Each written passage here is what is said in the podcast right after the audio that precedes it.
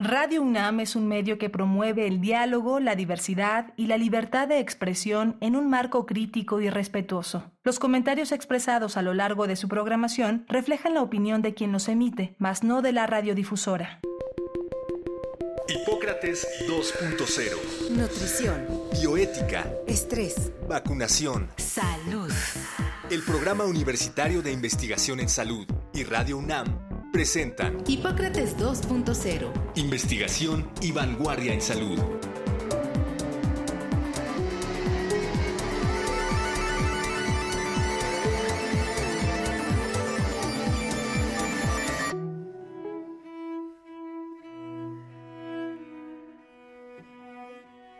Hola, ¿qué tal? Bienvenidos a Hipócrates 2.0. Yo soy Mauricio Rodríguez. Como cada semana les doy la más cordial bienvenida. Muchísimas gracias por estar acompañándonos aquí en Radio UNAM otra vez. En el programa de hoy vamos a abordar un tema que ha estado muy a la vista en los medios de circulación general y también hay cierta confusión. Entonces decidimos tomar el tema y abordarlo con un par de especialistas para que nos ayuden a entender la dimensión de lo que está pasando y poder tener información al respecto. Y nos referimos a la hepatitis aguda grave de origen desconocido que está afectando ahorita en infantes.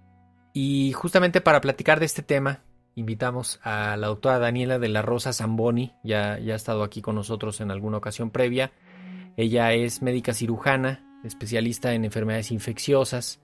Después hizo un fellow y una maestría en epidemiología y ha trabajado como infectóloga. Actualmente labora en el Hospital Infantil de México Federico Gómez y es coordinadora académica del Diplomado en Línea de Epidemiología Hospitalaria y Control de las Infecciones Asociadas a la Atención de la Salud, que tenemos aquí en el PUIS, junto con el Hospital Infantil de México Federico Gómez y el Instituto Nacional de Ciencias Médicas y Nutrición Salvador Subirán.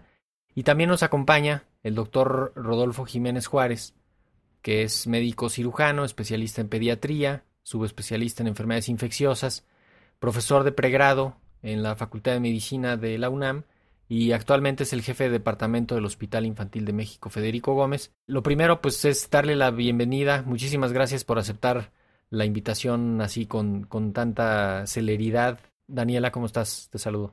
Muy bien, muchas gracias a ti, Mauricio. Rodolfo, ¿cómo estás? Bienvenido también. Muy bien, Mauricio, muchas gracias por la invitación. Un gusto estar con todos, contigo y con tu audiencia. Oigan, ¿cómo podríamos resumir de qué se trata el asunto este? De hecho, no sé con qué nombre podríamos referirnos rápidamente a esto, hepatitis aguda grave de origen desconocido en infantes. ¿Y por qué hay tanta atención puesta en él? Pues, en realidad, el nombre no se puede resumir mucho más, porque pues es lo que es, ¿no? A lo mejor algún día salga algún acrónimo o cambie de nombre, pero hasta ahora sigue siendo así, porque es una hepatitis aguda grave en infantes, ¿no? No podemos atribuirla todavía a alguna causa infecciosa o no, parece que es infecciosa, eso es lo que las teorías apuntan hacia ello. Y bueno, la preocupación es porque han sido un número inusual de casos de hepatitis grave, y al ser un número inusual de cualquier enfermedad hay que levantar las antenas, ¿no? La incidencia de casos parece ser hasta ahora mucho menor que con COVID. Se ha extendido en todo el mundo y es una enfermedad grave que ha requerido incluso trasplante hepático y en que en la mayoría de los casos se ha presentado en niños sanos. Entonces, es de ahí la atención. Sí, y hepatitis agudas, graves, pues ya había, ¿no, Rodolfo? Creo que justamente la novedad es que se hacen todos los estudios, no se determina la causa y suenan las alertas, ¿no? Pues mira, lo que pasa es que la hepatitis aguda como tal pues ha existido, no es algo estrictamente nuevo si lo vemos desde un punto de vista de manifestación general de la enfermedad. Es una inflamación hepática en donde se ponen los ojos amarillos, el niño puede tener fiebre, dolor abdominal, náusea, vómito, por ejemplo. Ahorita estamos en una época en el mundo donde tenemos mucho más vigilancia epidemiológica, pero también muchas más herramientas diagnósticas como para poder definir cuál es la causa de esta inflamación hepática. Y en este sentido, generalmente lo que se conocía en pediatría que ocasionaba el mayor número de hepatitis infantiles era la hepatitis viral de tipo A. En este número de casos lo que llama la atención, así como dice Daniela, es que no lo podemos atribuir a uno de los microorganismos ya conocidos, que hay un número mayor de casos y que también el número de niños que desarrollan una enfermedad grave con falla hepática ha sido mayor que el que estaríamos esperando en forma anual. Cuando pensamos en el grupo de edad que está siendo afectado, casi todos están, cuando menos, por debajo de los 16 años, pero ¿cómo se está concentrando? ¿En qué grupo de edad se está concentrando? ¿Tú tienes ahí a la mano, Daniela, los datos más o menos de ese comportamiento? Los primeros casos al menos eran niños preescolares, escolares, ¿no? No niños de brazo, lactantes y raros adolescentes. No sé si tengas alguna otra información al respecto. Más o menos la misma. Digamos que la concentración es en el menor de 5 años, pero básicamente en preescolar, es decir, arriba de 18 meses, entre 18 meses y los 5 años se concentra el grueso de los casos que se han estado viendo en el mundo. Y muy poquitos terminan siendo graves, ¿no? Ya de por sí decíamos que eran pocos casos. Ahorita el riesgo que correríamos es que comenzaran como a sobrediagnosticarse, ¿no? Que ante las alertas empiece un... pues no sé si un exceso de reporte o que pues ahora sí que cualquier casito se comience a estudiar y entonces eso suba y haga percibir un poco la idea de que está habiendo muchos casos, porque ya hay una alerta epidemiológica, ya hay una definición de caso y ya está, digamos, todo el mundo pendiente de que cuando llegue un niño o una niña con datos de hepatitis, pues lo meten a un protocolo de estudio que es justamente descartar todas las causas y esto que podríamos ver. A mí me gusta poner el contexto de las hepatitis porque me parece que hay un dato importante que no podemos perder de vista. En México, antes de la pandemia, cada año había alrededor de 500 casos de hepatitis virales que no eran hepatitis tipo A, hepatitis tipo B ni hepatitis tipo C, que sería como las más diagnosticadas, las más relevantes, y que eran esto en menores de 14 años. Entonces, de pronto, pues todos estos niños estrictamente entrarían casi a estas definiciones ahorita de casos. ¿Cómo se busca esa aguja en el pajar? Si bien la mayoría de casos se han recuperado y son pocos los que han requerido trasplante o han fallecido, proporcionalmente no son tan pocos. Usualmente en una hepatitis, pongamos el número de 350 casos y han requerido trasplante unos 10, pongamos unos 15 para redondear, pues no se espera que el 5% de alguna hepatitis en los niños requiera trasplante o fallezca, ¿no? Entonces, esa es una de las alertas que se tiene porque aparentemente es rápidamente progresiva.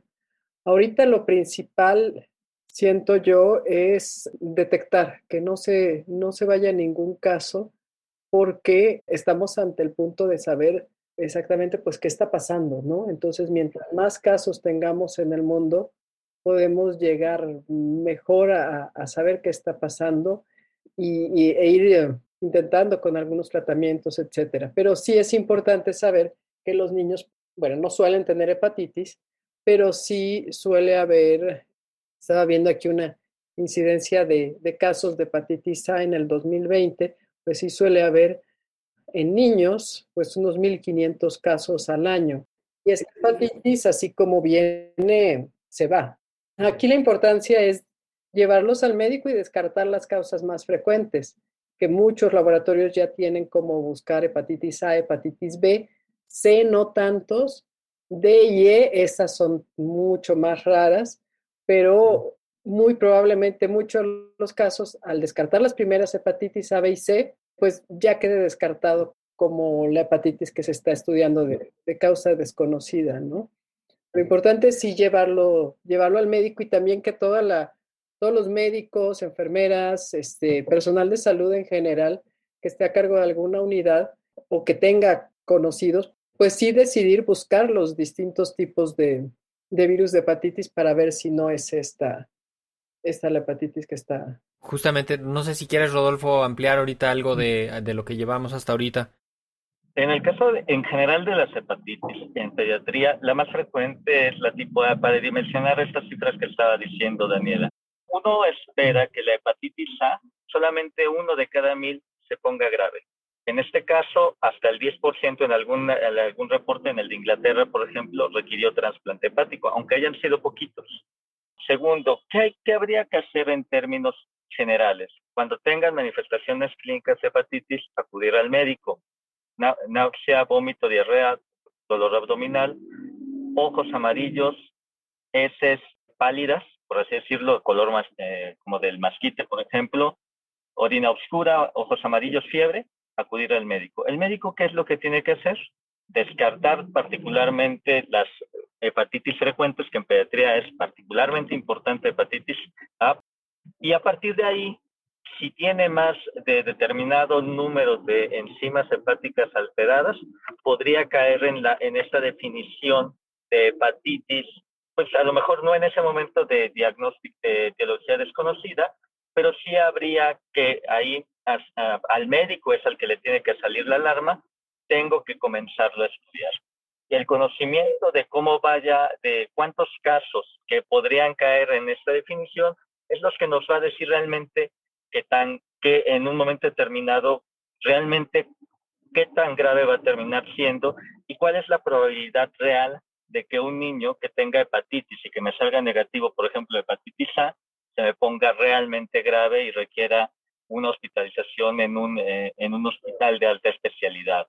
Se está construyendo, ¿no?, la evidencia para saber exactamente de qué se trata. Unos proponen que pudiera ser que al parecer algunos niños y niñas estuvieron en ambientes tan controlados que se alejaron mucho de algunos microorganismos y entonces ahorita que se los están encontrando se están pues enfrentando de una forma diferente, ¿no? Como algo parecido a la hipótesis de la higiene, que pudiera ser que por haber estado en confinamiento y con tanta limpieza alrededor, y también que si se asocia a COVID, que si no se asocia a COVID. No sé esta primera hipótesis que mencionas qué tan fuerte sea, yo la verdad no la he leído. Sí la he leído en el contexto de que estar desinfectando demasiado y cuidar demasiado puede asociarse luego a enfermedades incluso autoinmunes, pero ya en la vida adulta, cosas así. No me gustaría poner esta como la primera hipótesis, porque de hecho las medidas de prevención actualmente todas van dirigidas hacia lavarse las manos, a puras medidas higiénicas, ¿no? Por los medios por los que se transmite hepatitis, SARS-CoV-2 y adenovirus, que es el virus que se está creyendo que está asociado con la hepatitis. Tenemos que partir de que todavía no se sabe, ¿no? Algunos casos, de los primeros casos, tenían un tipo de adenovirus que generalmente no es de los más patógenos, pero pues infecta. Debemos saber que los virus respiratorios pues pueden ser desde que ni lo sientes hasta llevarte a la muerte como el SARS-CoV-2, ¿no? Pero la mayoría siempre han sido que te causan alguna gripa leve, ¿no? Entonces, este tipo de adenovirus que cae aparentemente en un terreno, por así decirlo, ya predispuesto a atacar a cualquiera que lo llegue porque ya fue sensibilizado por el virus de COVID, ¿no? Esa es una de las hipótesis más fuertes. Entonces, pues nos podemos a pensar, si es de las hipótesis más fuertes, si encontramos adenovirus, si encontramos SARS-CoV-2, pues hay que tratar de evitar infectarnos por esto. Lavarnos las manos, si manejamos popó de alguna, la propia, la de los niños o la de los pañales, pues lavarse muy bien las manos, y SARS-CoV-2 todo lo que ya sabemos, desinfectar bien las verduras, las frutas, cocer bien lo que se pueda cocer, no estar en ambientes con mucha gente, y bueno, no voy a repetir todo lo de COVID que ya sabemos, ¿no? O sea, evitar tapetes sanitizantes, guantes en las tiendas. No, eso sabemos que hay mucho, pero que no sirven, ¿no? Sí. Pero quedaron en muchos lados, ¿no? No, pues sobre todo cubrebocas, no estar, la mezcla de distancia, ventilación y cubrebocas, ¿no? Siempre tener, tratar de tener los tres todo el tiempo o al menos dos de tres. Distancia, ventilación, cubrebocas, y ahora se agrega la higiene de los alimentos, la higiene de las manos, en los baños, salir al baño por cualquier motivo, estar en contacto con personas con gripa, etcétera. El adenovirus no es un virus nuevo, es un virus que ha causado, es uno de los causantes de la gripa común, un poco más extenso, ataca principalmente primavera, verano, y al contrario que otros virus respiratorios, pues tiene una afectación más sistémica, ¿no? Puede causar incluso ganglios, a veces... Sí, gastrointestinal, ¿no? De hecho, algunos adenovirus también dan sintomatología gastrointestinal. Yo os invitaría a todos los que nos escuchen a no buscar cómo se trata el adenovirus y encontrar todas las opciones terapéuticas y tratar de dar eso y prevenir. Pues no, es solo una teoría, todavía no sabemos si es o no, y si nos empezamos a enfrascar que mi niño se pone tantito amarillo o como médico yo ya le quiero dar algo y le doy algo para adenovirus y le doy algo para COVID, a lo mejor le vamos a hacer más daño que bien, ¿no? Es solo... una teoría, y lo que quiere decir la teoría en el método científico es que no está demostrado, ¿no? No se puede repetir todavía. De hecho, está todavía como hipótesis, ¿verdad?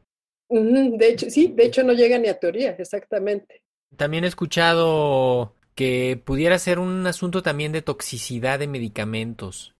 A propósito de COVID, ha habido un abuso de los medicamentos y una sobremedicación y una polifarmacia, y que eventualmente esto en algunos de los casos podría ayudar también a explicar que es también, ¿no? Que a veces perdemos de vista que los medicamentos pueden hacer daño. Hay muchos medicamentos que dañan el hígado directamente y cuando menos dos que se han utilizado muchísimo en COVID, uno de ellos absolutamente de forma equivocada como la amoxicilina y el paracetamol para la fiebre, que ese sí, pero que tienen capacidad de dañar el hígado, ¿no?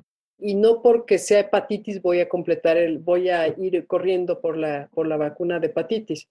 Pues ver las vacunas indicadas en nuestro esquema, que ya es bastante bueno y bastante amplio, y de hecho está hepatitis B, y es vacuna ya para niños. Algunos no nos tocó, pero a la mayoría de niños jóvenes ya la tienen dentro de su esquema.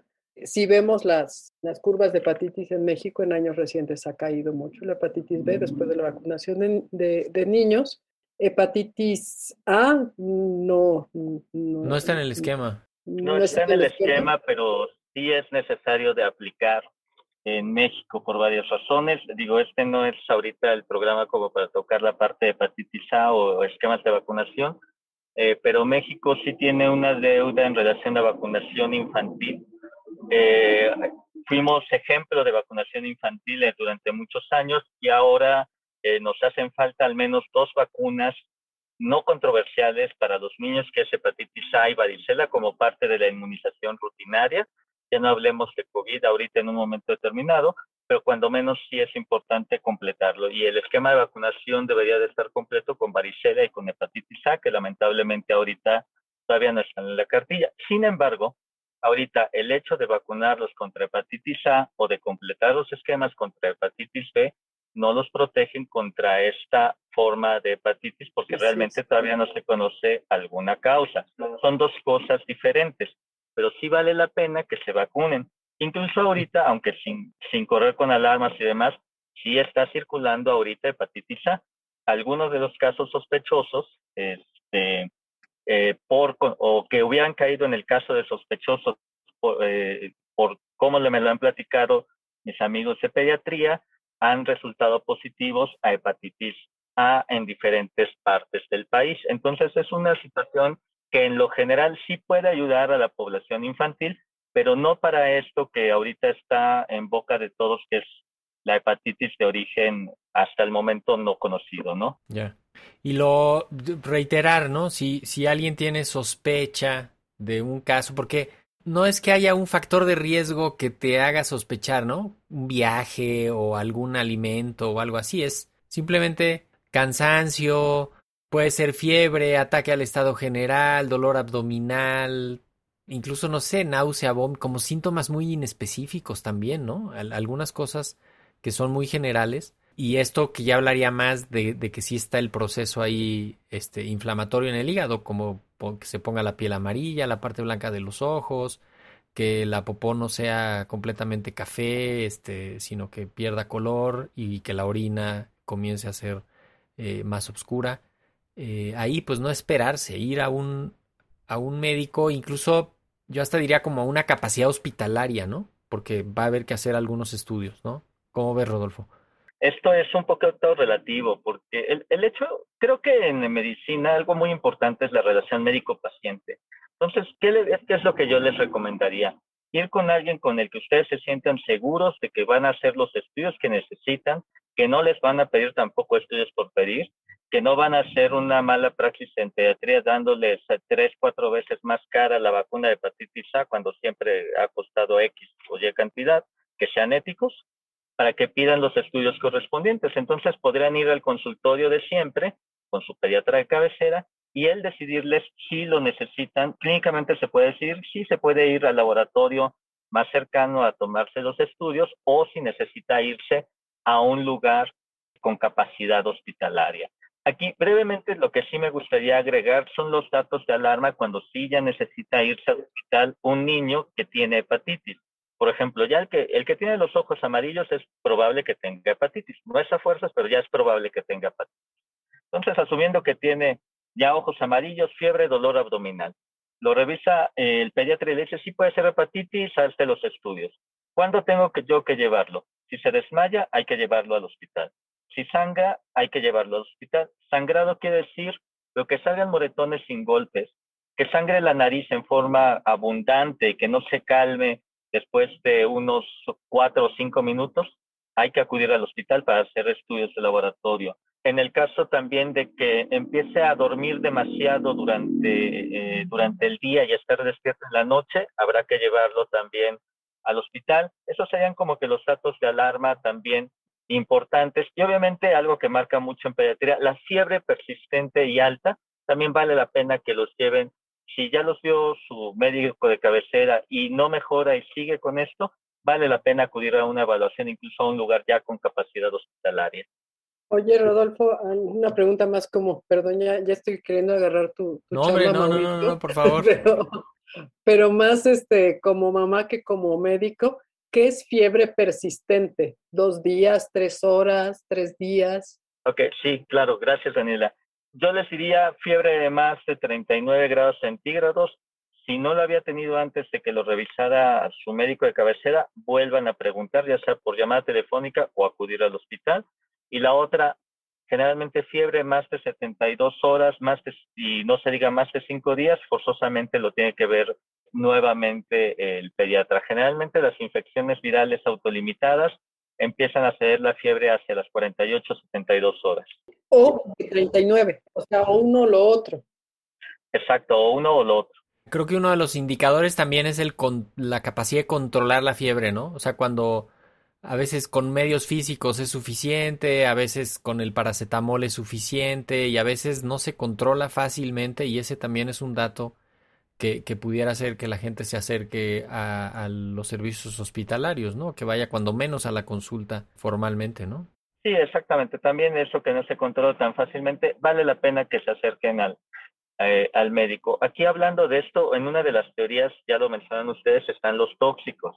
Y el paracetamol se sabe que es un medicamento que puede ser tóxico sobre el hígado cuando está tocado.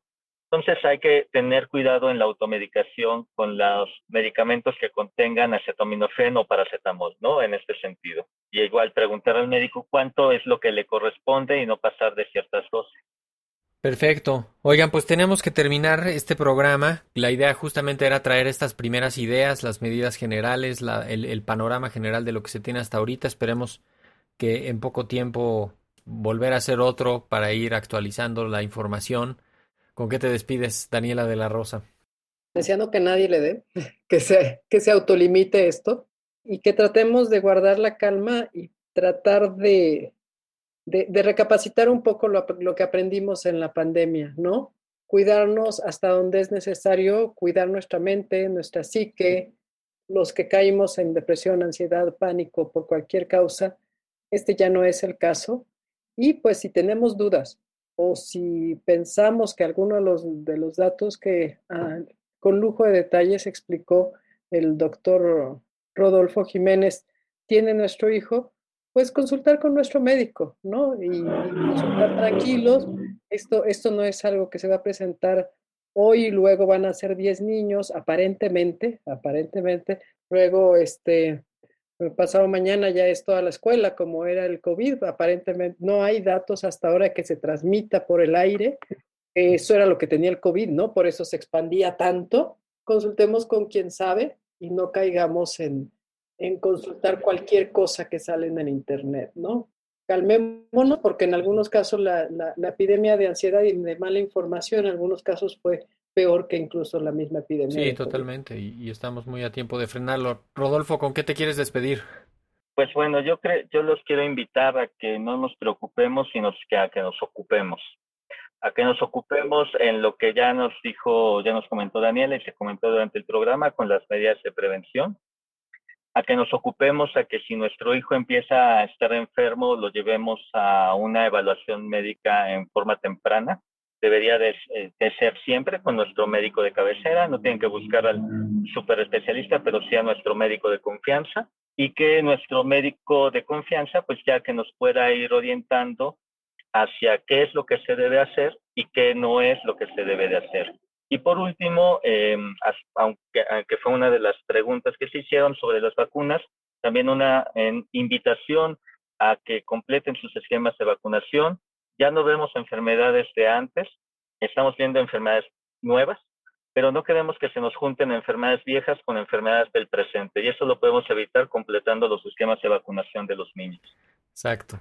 Buenísimo. Pues con esas dos ideas nos despedimos. Doctor Rodolfo Jiménez Juárez, jefe del Departamento de Infectología del Hospital Infantil de México Federico Gómez, muchísimas gracias. Daniela de la Rosa Zamboni también, muchísimas gracias por haber estado en Hipócrates 2.0. Muchas gracias. Gracias y hasta pronto. Hasta la próxima. Pues ya lo oyeron, hay que mantener la calma, seguir alertas y pues estrechar la comunicación con nuestros médicos y no transmitir información que no sea confiable, que no ayude. Con eso esperamos haber aportado para este tema que está sonando y que lo vamos a estar escuchando en los siguientes días todavía un poco más. Yo con esto me despido, soy Mauricio Rodríguez, esto fue Hipócrates 2.0. Acompáñenos la próxima semana y quédense en sintonía de Radio UNAM. Agradecemos al Dr. Samuel Ponce de León, coordinador del Programa Universitario de Investigación en Salud y coordinador académico de esta serie. El Programa Universitario de Investigación en Salud y Radio UNAM agradecen tu escucha. Te esperamos la siguiente semana para platicar sobre lo último en materia de salud e investigación en Hipócrates 2.0. Investigación y vanguardia en salud. Se despiden de ti en la producción Pati Gamboa, Héctor Castañeda y Alejandra Gómez. Hipócrates 2.0. Radio UNAM. Experiencia sonora.